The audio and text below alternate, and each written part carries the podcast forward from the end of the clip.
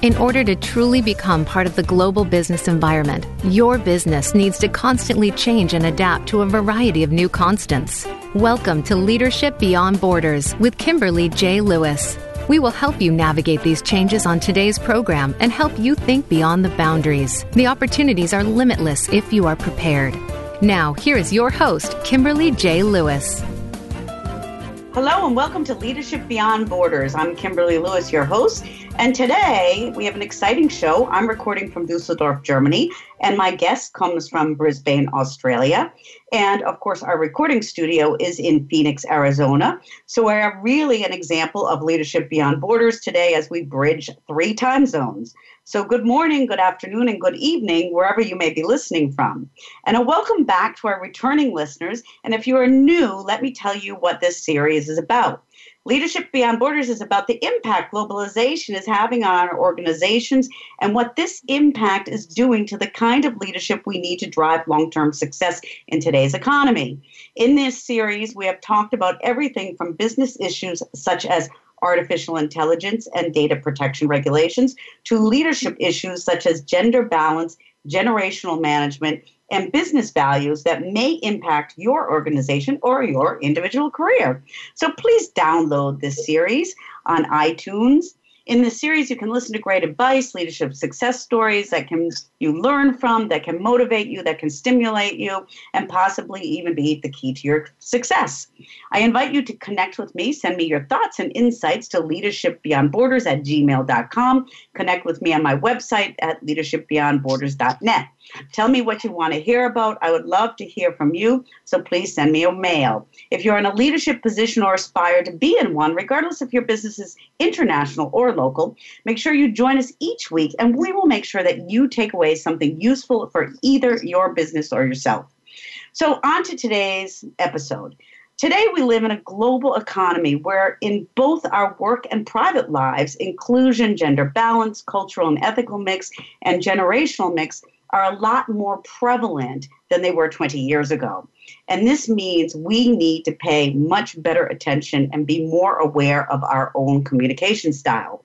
But communication is not just about the words we speak, it's also about the questions we ask, how we listen, and the body language we use. When we connect with a person, the content of the spoken message needs to be interpreted. But sometimes we're unable to deliver our messages by, smoke, by spoken or written languages alone. And that's when body language comes into play. It's about everything from a handshake to your facial expression. And we give off thousands of unconscious signals through our body language and our habits, and these signals help others understand instantly and instinctively something about ourselves. But all these habits have deep roots. Some are universally human, and some depend on culture, upbringing, and gender. But all these actions eventually end up in judgments. And a huge part of our judgments of other people and their judgments on us are visual. Studies have suggested up to 50%. Now, this, this sounds a little bit complicated, does it? But it's quite important because your communication, both verbal and bodily, can be your success or your downfall. And we're going to talk today about how important body language is and how the way you communicate, the way you ask questions, the way you give feedback, all determine the influence you have on others or the impression they have on you. Our guest today has done a lot of thinking, writing, teaching, and speaking on the subject. He is an expert in the field, but he's not only an expert, I have also seen him speak and teach and give presentation. And he does it with humor that reveals the truth, makes you laugh, but also makes you think. Our guest today is Alan Pease. Alan Pease researches and studies the psychology of selling, relationships, and human communication. He teaches simple, field tested skills and techniques that get results. Known worldwide as Mr. Body Language, Alan's own record in the field of selling and motivating and training is equaled by very few others. He's a born achiever. Alan, with his wife and co author Barbara Pease, is one of the world's most successful nonfiction authors, writing 18 bestsellers, including 10 number one bestsellers, such as the definitive the definitive book of body language and why men don't listen and women can't read maps. His books have been translated into 54 languages and have sold over 27 million legal copies.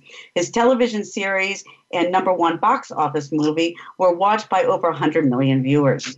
He does public speaking and delivers his messages in a numerous ways, which motivates people to want to use these ideas immediately. He has addressed audiences in 70 countries. His programs are used by businesses and governments to teach powerful relationship skills, and his messages are relevant to anything in life, anything that involves winning people and getting people to cooperate and say yes.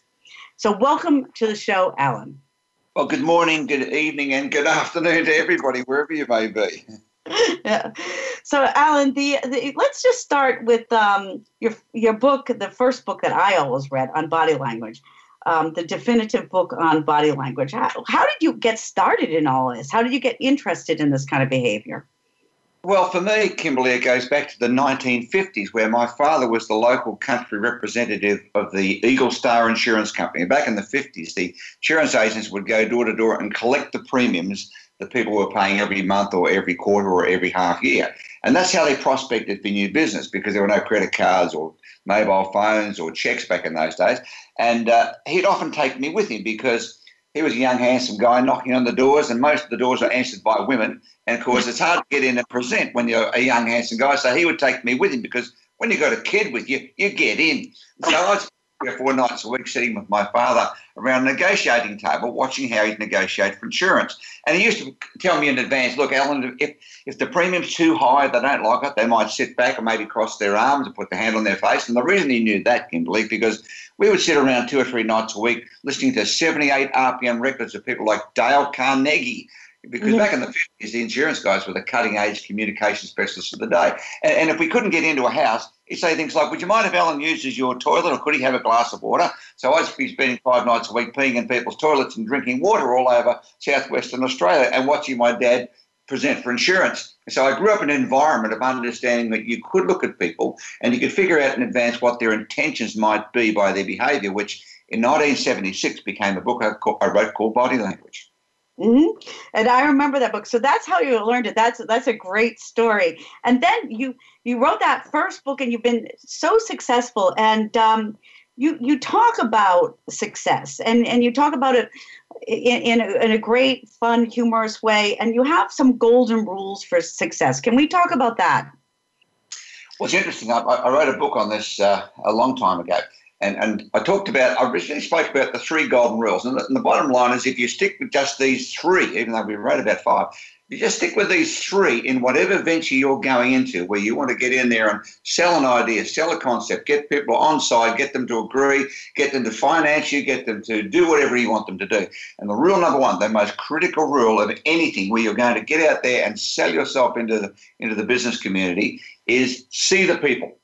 Uh, now, any anybody who's in sales, for example, usually has heard this or understands this. If you're in direct sales or commission only sales, that's, that's your whole life. See the people. What it means, very simply, you can be the best dressed person in town, have the best presented presentation, you can have the best visual aids, the best computer software, the best everything. But if you're not in front of somebody asking them to say yes, that's a complete waste of time. So seeing everybody. Now the reason you need to see everybody because first of all, you need the practice just to get out there and practice what you're saying to be able to get your presentation right and the law of averages will take over once you take once you're presenting to people. So the first rule is see everybody, tell everybody about your ideas, what you want, and ask them to be involved. See the people's number one. Rule number two is see the people, and rule number three is see the people.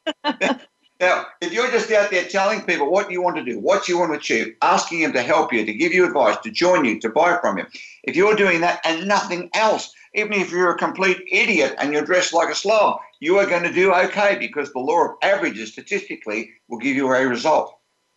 Okay, so that's where the law of averages come in. Then, so so get out there, see the people, see the people. I mean, th- that's that's the key to it. And then and then the law of averages. How does that work? So it's you know, if you see ten people, something will happen. Maybe two will will then buy, or or what do you mean by the law of averages?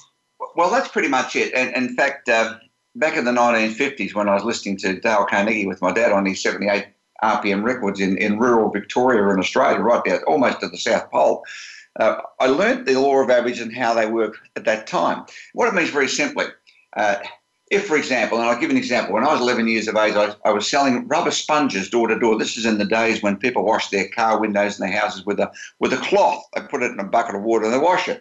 And I would go to an upholsterer where they had they had offcuts of rubber from the back of car seats, and I cut them into squares, go with a bucket of water door to door, and sell these for 20 cents each. And what I discovered was every 10 doors I knocked on, every 10 times my knuckles hit a door, on average, after school, between three and five in the afternoon, seven of those doors would open because three people weren't weren't home or wouldn't answer the door. Mm-hmm. Of the seven people that I got to eyeball, four of those people would let me do my little two minute spiel on on how to buy a sponge and show them how it worked. Three people would say, "Beat it, kid, we're not interested," or words to that effect. And of the four who listened, two would buy, and so I would make forty cents. Now, mm-hmm. here's the way the law of averages figured for me most people who are in any, any form of selling or out there selling their ideas, they want someone to say yes to it. They go out and they might have the first two or three presentations to people and they get a knockback. So then most people become despondent because average person trying to sell an idea to someone goes for three goes. Three goes, they get despondent and they give up. Yet I knew that if I knocked on 10 doors, I'd finish up with 40 cents. So what that meant was, Kimberly, that every time my knuckles hit a door, I would make four cents. And once I understood that concept, it didn't matter whether people said yes or no, or beat it, kid, or come in, or bought off me, or didn't buy off me. It really didn't matter anymore. Every time my knuckles hit a door, I earned four cents, which in 1961 mm-hmm. was, you know, that was that was quite a bit of money for a kid because I wanted to take Susie down to the down to the shop and buy her a milkshake. So I really wanted Susie and the milkshake, and the four cents allowed me to do that.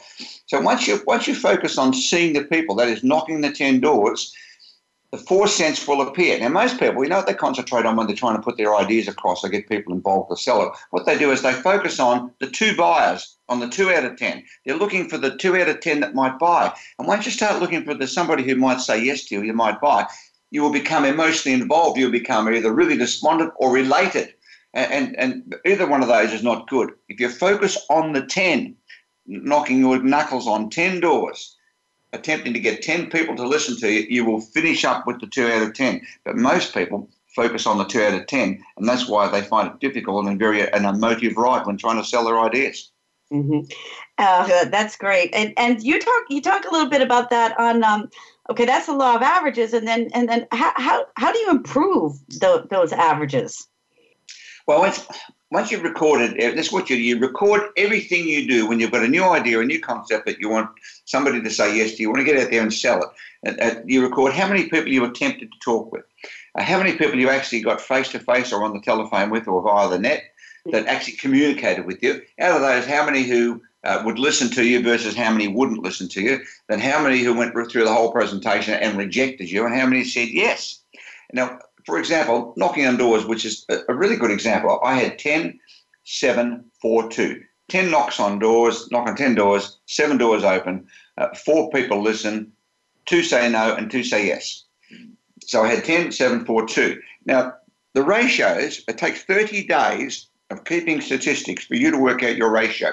And every idea in the world, every concept that anybody listening to this program has in their mind that they might want to get out there and sell to the world, any idea has a law of averages connected to it based on your country, your product, the need for what it is you've got, and your skills and abilities.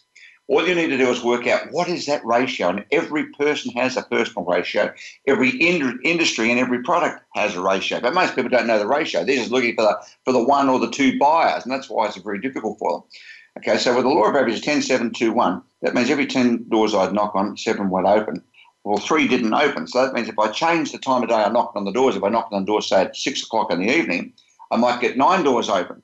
So that tells me that if I change my time, I'd get a better response that way uh, of four people who listened to me, two said yes and two said no. So that tells me I've got a 50% closing ratio, as it's called in the selling business.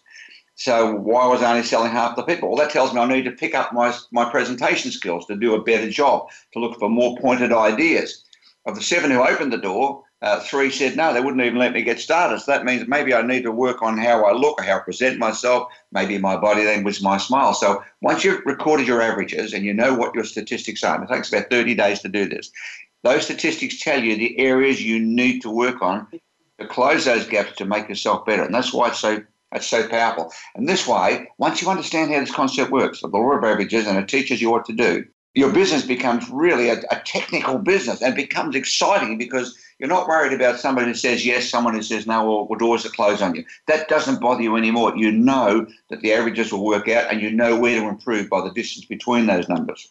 That's great. That that's great, and it sounds so simple. So get those people, record those averages, get those, you know, but it's always getting in front of the people. And so, Alan, we're going to take a quick break. Um, and um, for our listeners, we are talking to Alan Pease. Alan and Barbara Pease are one of the world's most successful nonfiction fiction authors, writing 18 bestsellers, including 10 number one bestsellers, such as the definitive book of body language and why men don't listen and women can't read maps. And as you heard, um, a lot of information in and selling here. And if you want to get to Alan and reach out to him, please go to www.peaseinternational.com. Alan and Barbara Pease are also on Facebook and also Alan Pease on LinkedIn. Please reach out to him. And I'm your host, Kimberly Lewis. You're listening to Leadership Beyond Borders. And we're going to take a short break. And when we come back, I want to talk about adding body language to all this, Alan. Okay? Until then.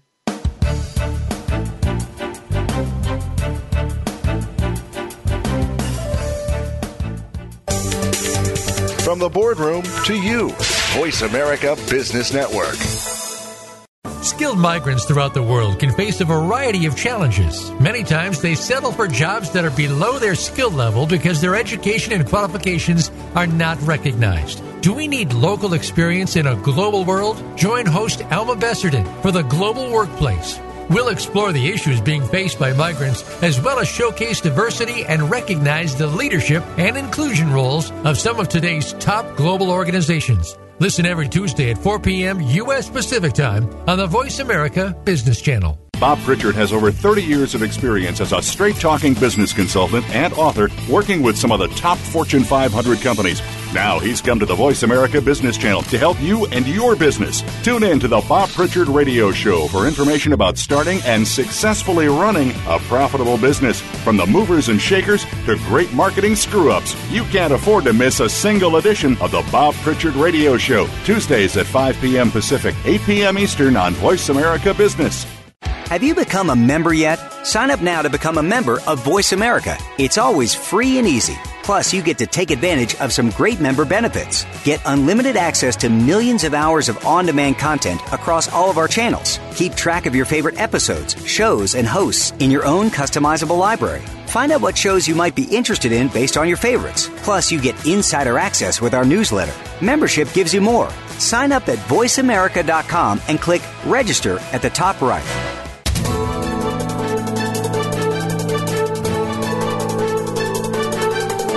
Whether the market's up or down, or if you're looking to improve your portfolio, our experts are ready to talk to you.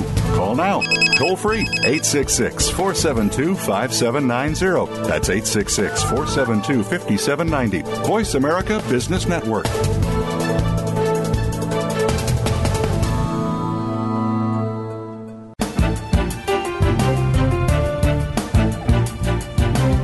You are listening to Leadership Beyond Borders. Do you have a question or comment about our show? Please send an email to leadershipbeyondborders at gmail.com. Again, that's leadershipbeyondborders at gmail.com. Now back to this week's program. Welcome back to Leadership Beyond Borders with Kimberly Lewis, and today we are talking to Alan Pease. Alan is one of the world's most successful nonfiction authors, writing 18 bestsellers, including 10 number one bestsellers including my favorite book, Why Men Don't Listen and Women Can't Read Maps. And we're going to come to that a little bit later. But we've been talking to Alan about sales because he does a lot of teaching and a lot of training on sales. And your stories on on the success those five key success factors was really interesting alan. So i want to just go i want to dive more into that okay? So you've done this you've knocked on doors you've done this. You talk a lot about body language. What is where does body language come into this, and um, how does that contribute to success? Well, body language is the original human language, and in simple terms, it's the ability to read the emotional condition of a person. So, whatever emotion you're likely to be feeling at any given time, like happy, sad, confident, depressed, uh, elated, frightened, negative, with people, against them, lying, telling the truth, whatever emotion you're feeling is likely to be reflected in a gesture, movement, expression, or some posture. And so the ability to read body language in simple terms is you're reading a person's emotional condition. That is how they're feeling. You then match it up with what you hear them saying in the context and circumstances under which it's all happening. And when you're really good at this, this allows you to figure out what could be going on in their head. And that's in simple terms how it works. And body language now is shown to account for somewhere between 60 up to 80%, depending on the sex of the person, the culture, and vocabulary. 60 to 80% of all the impact you're making face to face. In other words, if you don't get it right face to face, physically, you're going to have a real struggle getting people inside because in all business, whatever business you're in, if people buy you, Kimberly, they're likely to buy what goes with you. In other words, if they like you, they feel comfortable, they feel like you identify with them, they're not feeling intimidated, they feel good around you, they're going to give you a fair go, they're going to give you a hearing. And uh, most product services ideas that you're trying to put across, all you want is a fair hearing under good conditions. And body language allows you to read a person to see how well you're coming across. So 60 to 80% of that impact is done that way. And people form up to 90% of their impression about you on first meeting in under four minutes. In other words, you've screwed the first four minutes up, Kimberly. You, you are going to struggle to get anywhere with that person because they don't buy you, they don't feel good with you, and don't buy you. They're not going to buy whatever goes with you, even if it's a good idea. And that's the interesting thing. So body language is the ability to read a person's attitude through gestures. And it's when you go back to the 70s when I first started teaching this, it was, it was like speaking a foreign language. But if you go back in human history, uh, speaking as we're doing now over the, over the web and over the internet is a brand new thing in terms of human evolution. We've only been doing that a very short time in our history. Just about all our history was done through body language, as it is with most animal species. For dogs, for example, or any animal species, let's take dogs, uh, they don't talk like we do. They have a few sounds, but they have gestures and movements that they all understand. So everybody knows exactly what the other guy's on about, whether he's aggressive, whether he's friendly, and what his intentions might be. So it's your ability to read and predict people's intentions by their appearance and behavior. Mm-hmm. And the, and this body language, um, we you know this comes so naturally to all of us. And, and is this is this you know does, is this historically developed? It, I know there's cultural aspects to it. Um, you know how, how do we try to learn to to use body language correctly okay in, in, in order to make it successful? You know because yeah, i have habits you have habits. How do we do this? Yeah well that's right and, and the history of it's interesting. I mean, some of our body language is in our dna we're born that way. The ability to cross your arms for example on the chest. And if you cross your arms right now can you do that? Mm-hmm yep. And seven out of ten humans will have the left arm on top and the right arm underneath. What's your position Oh, you're not going to believe that I have the red on on top. But I'm very yeah. You're in the minority, three out of ten, and women are more likely than men to have the right arm on top. Yeah, yeah, and monkeys, yeah. And monkeys and chimpanzees do this as well. So it's primate behavior. And when we study monkeys and chimps, we get clues as to why we might do this as primates. And crossing our arms on our chest, it protects your heart and lungs from a frontal attack because that's how other primates use it. So if some guy's throwing rocks or sticks or spears at you, you've got a good chance of surviving by protecting your, your heart and lungs. You don't cross over your belly, you don't cross under your throat, it's right across your heart and lungs region. And, thing, and, and that's innate. We know that we, we're born with that ability to do that. But what we found is that if you cross your arms face to face with any person, the first thing that happens, they can recall up to 40% less of what you said, and they talk to you in shorter sentences. They give you less eye contact and are less likely to be persuaded by you. In other words, their brain says, This person is switched off, that they're not buying me, they're not with me. And it's like when you walk into a retail store, for example, and you're looking for somebody to serve you or to help you. As you scan the room looking for someone, if there's anybody with arms crossed, or looking at the ground, your brain doesn't actually see them. You scan them out. You're looking for somebody who is open, who's likely to be accepting of you, and that's the person that you're going to approach, not the crossed arms one. So the first strategy is you remove anybody crossing from your repertoire immediately. It doesn't matter what you think you do. Some, I had a guy the other day said, "I have a lower back injury, so I crossed my arm." I said, "Well, that, that's fair enough, though. But people that don't think, who don't, who don't know you, yeah. don't look at you much and don't listen to you." Yeah. yeah.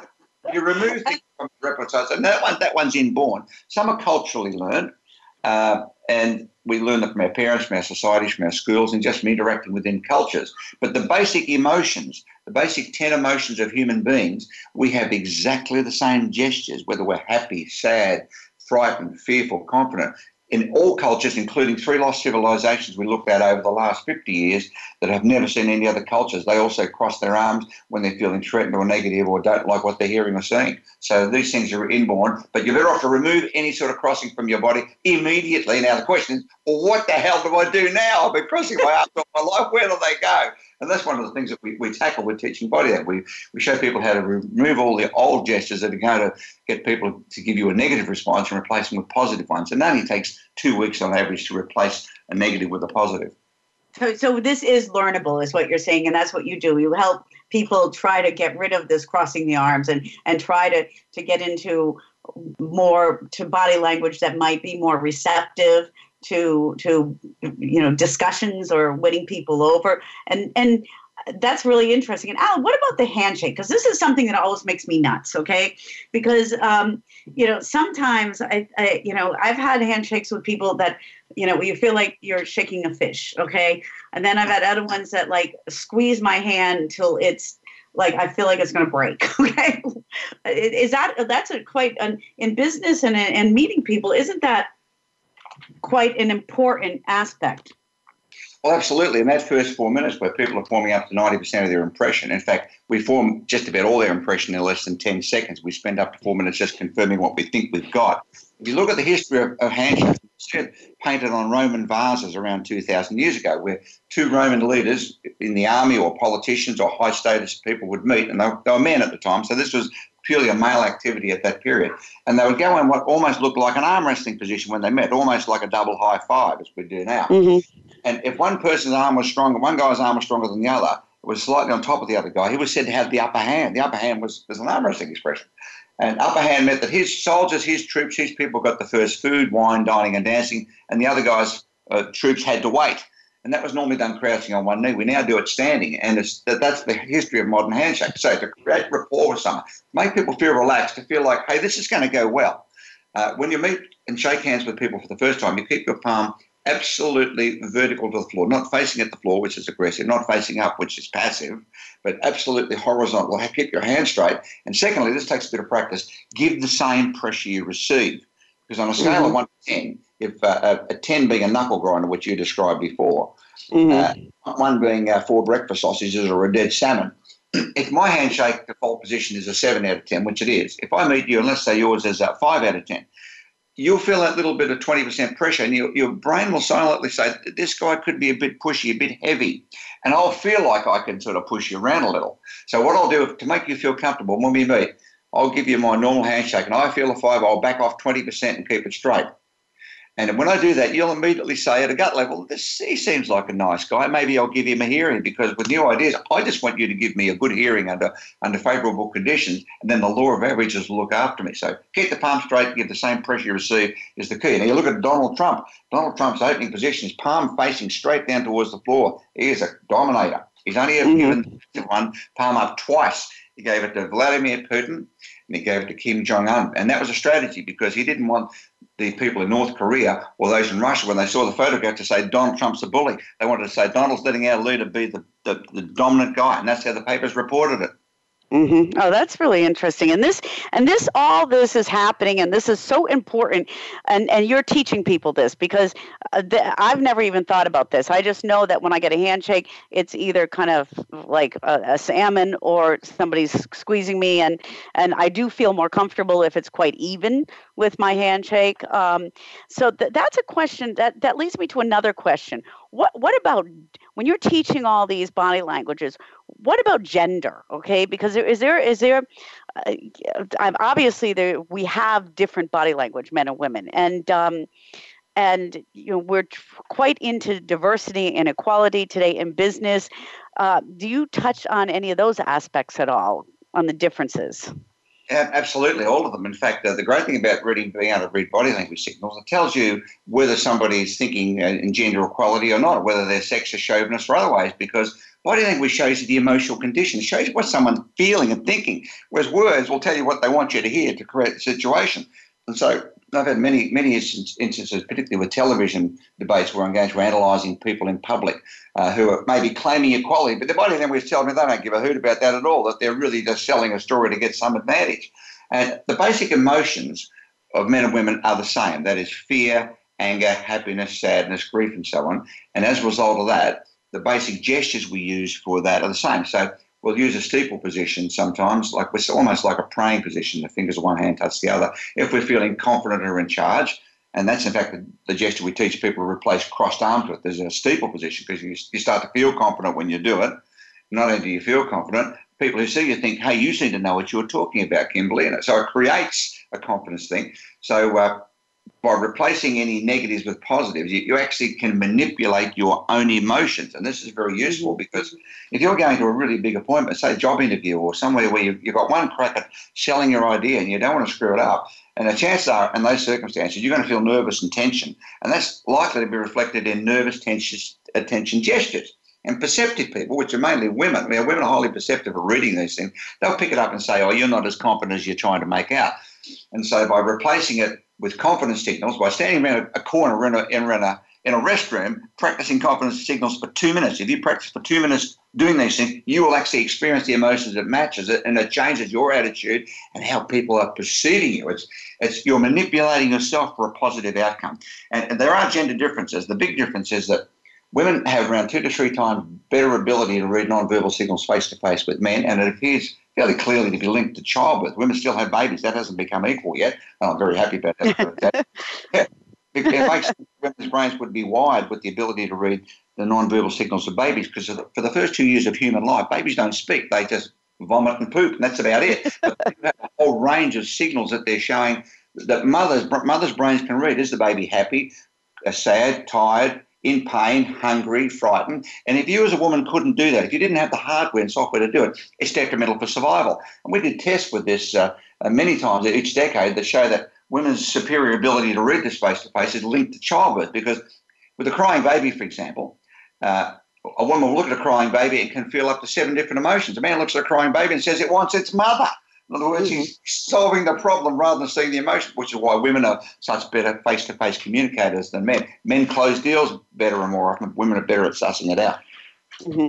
And, and, do you think? Do you think um, we have to go to a break for a minute? A real quick question: uh, Do you think any of this has, with the gender equality and the balance, ha- has any of this shifted at all in the in the past couple years?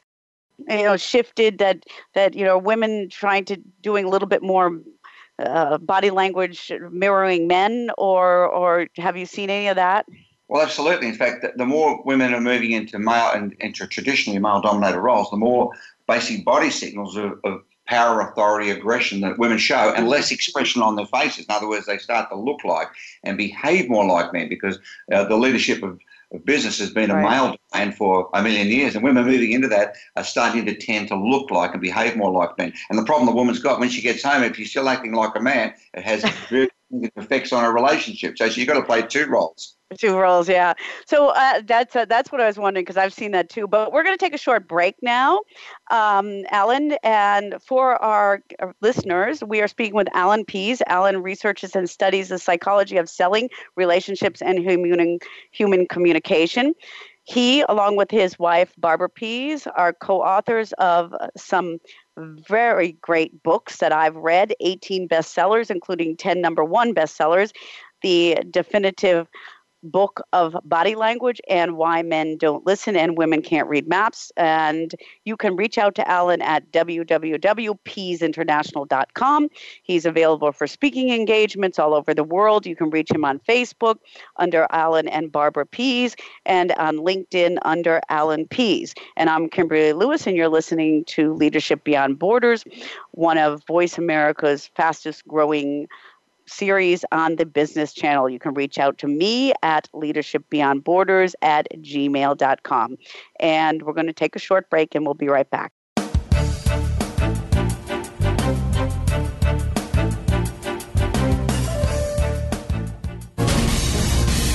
Voice America Business Network, the bottom line in business. Today, enterprise technology is both strategic and global. Each week on CTN CIO Talk Network, IT thought leaders from around the world share their experience with listeners as they discuss with Sanjog Aul how they are trimming costs and partnering with business to innovate and help IT become more competitive, better care for customers, and improve the corporate bottom line. If you want to keep up with IT thought leadership, listen to CTN, CIO Talk Network, with Sanjog Aul at CIOTalkNetwork.com. Are you a business innovator or are you just sitting on the sidelines? Tune in every week for Coffee Break with Game Changers, presented by SAP. Host Bonnie D. Graham talks to a cross section of the movers and shakers who are leading by example. They will share best practices and innovative ideas to keep you thinking and moving along with the best. Join us for Coffee Break with Game Changers, presented by SAP, Wednesday mornings at 11 a.m. Eastern Time, 8 a.m. Pacific Time on the Voice America Business Channel. Have you had a chance to check out Voice America's online magazine and blog, Press Pass? If you love our hosts and shows, check out articles that give an even deeper perspective. Plus, topics about health and fitness, movie reviews, philosophy, business tips and tactics, spirituality, positive thought, current events, and even more about your favorite host. It's just a click away at vapresspass.com. That's vapresspass.com. VA Press Pass by Voice America. All access, all the time.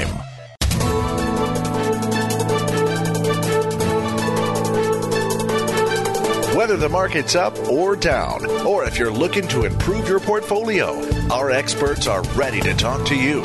Call now toll free 866 472 5790. That's 866 472 5790. Voice America Business Network.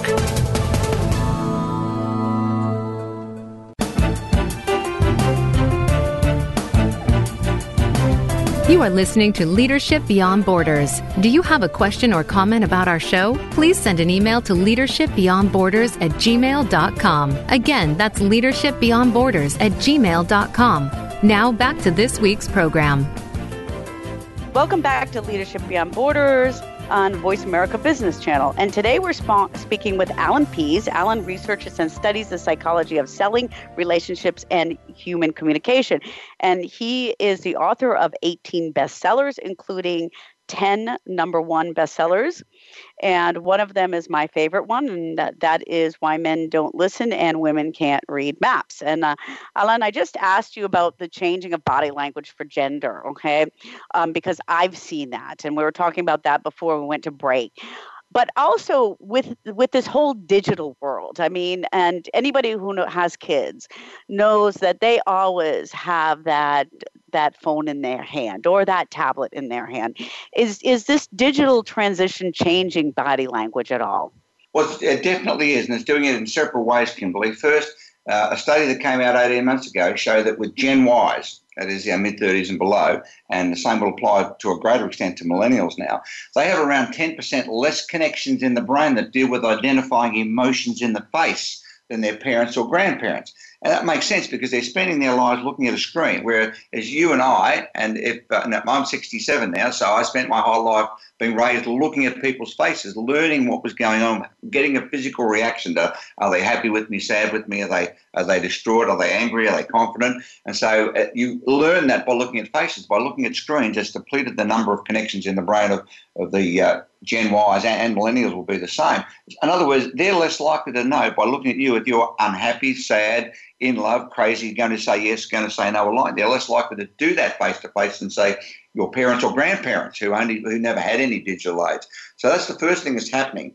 Uh, the second thing is that because of uh, calls such as Skype and processes where we're now seeing people rather than just on the telephone, uh, mm-hmm. it's changed the way people are behaving on, on screen. Because on screen, if you've got somebody on there that you're talking with, you are in fact staring at them the whole time. You're not looking away. Yeah.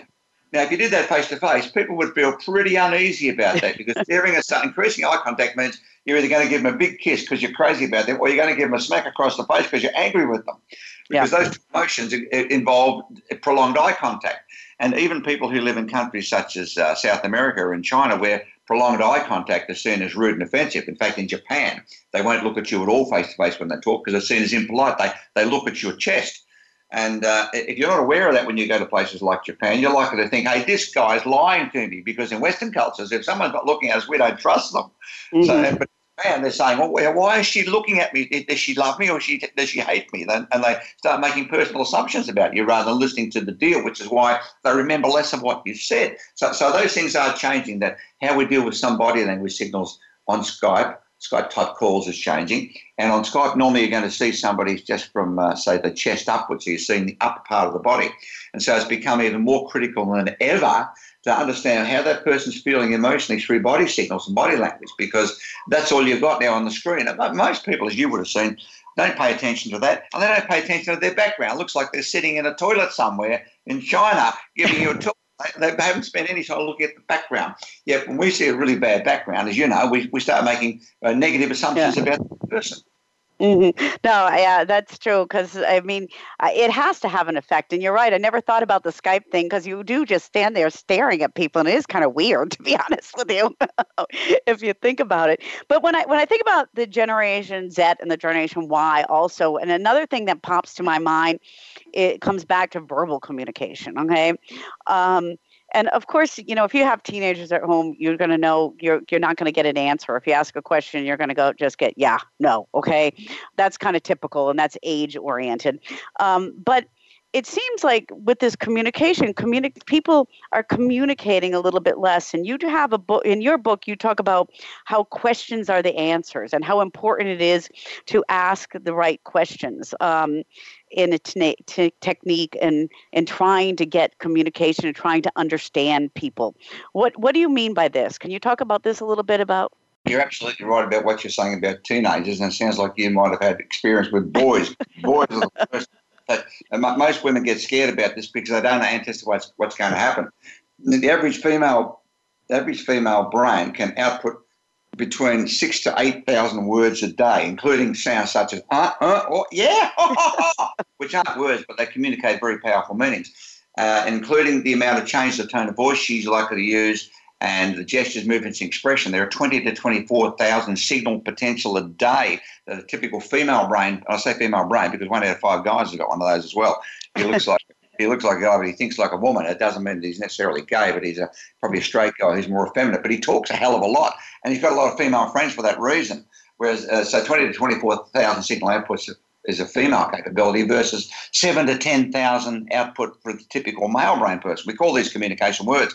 This is a real issue because, as, as you know yourself, 20 to 24,000, that means by the time you get to that level as a woman, you're exhausted. You just can't talk anymore. You've got to lay down and go to bed. Whereas a guy will run out around 10,000.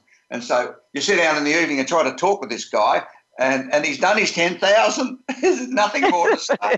So, so here comes his son from school. He says, Hi, son. Hi, dad. How's your day? Good. That's it till tomorrow. Most both males perfectly happy with that outcome. But for women, this is not a good outcome. so this is why when boys hit puberty, when testosterone floods it and other androgens flood their system, they start to turn into men. They stop talking, and women get panicked about this because the number one reason women talk is communication and bonding. If you like someone, if you buy, look, if someone's buying your story, if a woman likes what you're saying, she wants you to be a friend. The first visible sign is she'll start to talk. And what she talks about is not the point. She's talking. Words means I like you, I like your story, because the reverse is true. Doesn't like you, doesn't love you. You are to be punished. She'll withdraw the words. She'll stop talking. Mm-hmm. I'll fix him. I won't talk till next weekend. And most understand how this goes. Uh, look, women use words. Well, uh, women use silence to punish men. Men love silence. It's not a punishment. we love this. If you want to punish the guy, talk more and change the subject. That'll drive the guy absolutely nuts. Or make him sit on a chair and discuss his feelings. That'll really punish the guy. So, if you get to, when, when you're teenage boys, and the girls, this is a far lower effect, but for boys, it's very strong. And women panic. They get they get to puberty, age 12 or 13, and they stop talking to their mothers. And women mm. panic because they go, he doesn't love me because there's no words. It doesn't mean that. He just stops talking until he becomes a man. He might start talking in his 20s again. In fact, in Africa, there are several tribes, when the boys hit puberty, they take them away from their mothers so the mothers can't talk to them. And they bring them back when they're 21 years of age with the voice talking again. So if he's not talking, don't worry about it. Doesn't mean he doesn't don't love you. don't worry about it. That's good. That's good. oh, that's perfect. So, oh gosh, now at least you made me feel better today. So, um, so let, us just, um, yeah, I want to go on to uh, another subject. Um, because you talk about getting people to say yes, okay? And we talk about the selling and things like that. And you talk about a t- technique on trying to get four keys to get people to say yes. Can can you talk about that for us for a little bit? Well, getting people to say yes, to feel comfortable, and to agree. The overall principle, and many people don't like this idea. They don't feel comfortable with it. They, and it's probably politically incorrect, but it's biologically absolutely accurate. Is the number one most important thing in any person's life. You know what it is? No, I have no idea, honestly. most people don't. It's themselves. Of course, okay. they're more interested in them, their life, their family, their work, their ideas, their everything than they ever will be in yours. So the golden rule for persuading people, getting them on side, getting them to feel comfortable to want to say yes, is only talk about them. Because the bottom line is, if they don't ask you a question about you, your family, your kids, your work, your life, your country, if they don't ask you, it just means they're not interested. It's that simple. So don't tell them unless ask. ask questions about them is the basic principle. If you're doing just that, people suddenly will find you a magnetic, interesting personality. And by I've had, I've had occasions where I've been, I just asked one question, what we call open-ended questions. Now, an open-ended question, uh, we use brain scans to work out how the stuff works. An open-ended question is very different in terms of brain response to a closed-ended question. A closed-ended question involves a short answer like, well, where do you live? Germany. Do you like it there? Yes. How's the weather? Fine. They're close to questions, and you get minimum activity. Around around five percent of the part of left and right brains activate when you ask closed-ended. When you ask an open-ended question, such as, "So tell me, Kimberly, how did you get to relocate yourself into Europe?" Now, the, both sides of your brain will light up, and you'll start to talk about your number one subject which is you. Yeah. All I do is listen. Go, uh huh, uh huh. This is called listening sound. Uh huh. Really? Is that right? Tell me more is the best question you can ask. You ask a woman those three beautiful words. Tell me more because she will. Tell me more. And you listen and you nod your head, even if you're on the phone, you nod your head because it changes how your voice sounds, and people can picture in your voice that you're nodding your head. And you keep. T- now I've done this for up to 20 minutes, and I can remember one person said to me, you know, you were a very interesting person to talk with, Alan, and I hadn't said anything other than tell me about how you relocated to that country. so that's right because you don't think about it, but it is kind of, it is kind of, you know, the most important thing is ourselves, and um, and if you do ask that, that's a great that was that is a really great answer, Alan. So Alan, we're getting we're getting towards the end of our show today. So I just I mean we've talked about so many things and, and you have so much um, enlightenment you just for our listeners. And I kind of want to wrap it all up and um, we have a lot of business people listening out there and this is the business channel. If you had one or two tips to do with all of this, you know, to be a better business person, you know, better in communication, body language, what would be your one or two tips to our listeners in business? Well, the first tip would be, as we mentioned in the first segment, that whatever product, idea, service, or business you, you're in, it's controlled by a law of averages. That is, every X amount of times you attempt to do something, to sell something, to convince somebody of something, you're going to get a, a, predictable flow based on the product, the environment, your economy, your country, and your personal skills. If you can record that for 30 days, it'll tell you where you need to improve. So, first is record every activity that you do, and that will take the pressure off you feeling emotive about something, feeling upset if something's not going your way. That's the first thing. Secondly, is that 60 to 80% of all the impact you're making is face to face. It's non-verbal. And people are deciding pretty much whether they're going to give you a yes or a no within within four minutes based on the way you appear. And you think about some people that you appear, the worst the worst advice you can give some of your friends, can Kimberly, is just be yourself. I mean, that can be terrible advice for a lot of people. You be your best self. And the third thing is that men and women do not think the same way. They think differently. Now, it's not politically correct, but to think that men and women think the same way is a recipe for disaster because governments and politicians who push this idea have confused equality with difference. Equality is a, a legal precept. It means as men and women, we can do whatever we choose to do. Now, difference is a science question. That's what I deal with. That is, if we took the top of your head off and picked around inside your brain, would you be the same? And the answer is no, we're different. Not better or worse, we're different. And you want to, Because I mean, you don't want to wake up in the morning and have to look at you and listen to you, Kimberly, do you? You want something that's different. So, so th- things are different between men and women. And poor old Gen, Gen Y and the millennials have been convinced and brainwashed that we think the same way, and these poor fellas can't hold down a relationship anymore.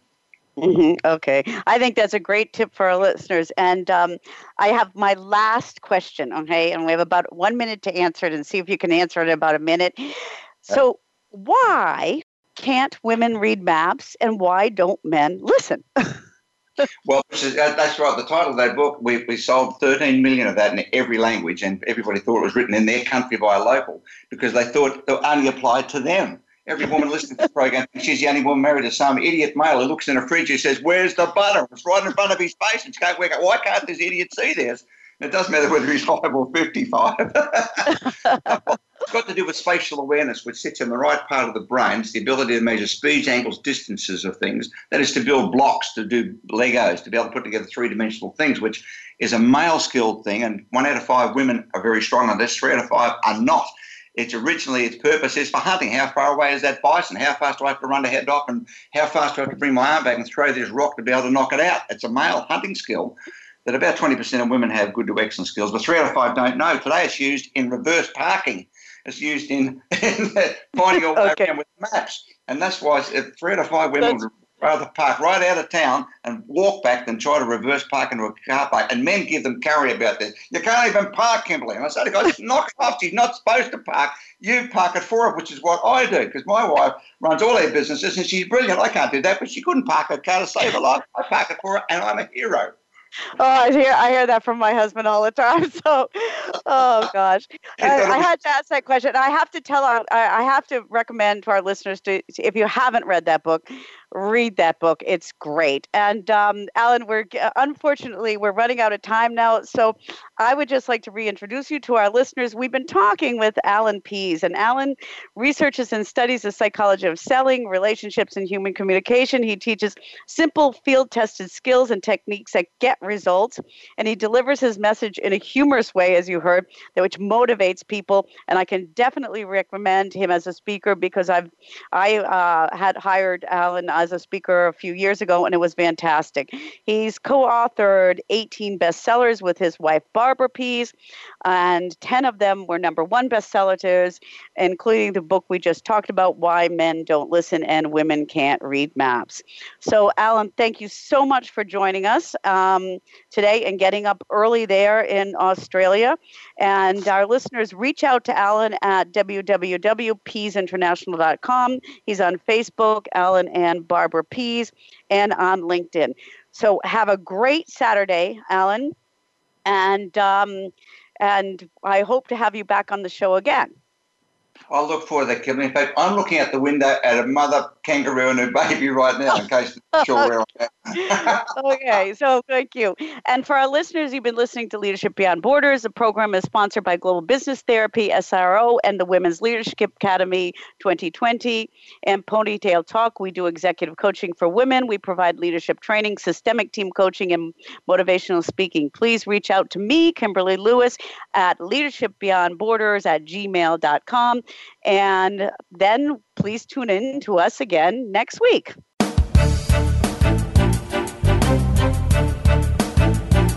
Thank you for joining us on Leadership Beyond Borders. Please tune in again next Tuesday at 3 p.m. U.S. Pacific Time for another edition featuring your host, Kimberly J. Lewis, on the Voice America Business Channel. Have a great week.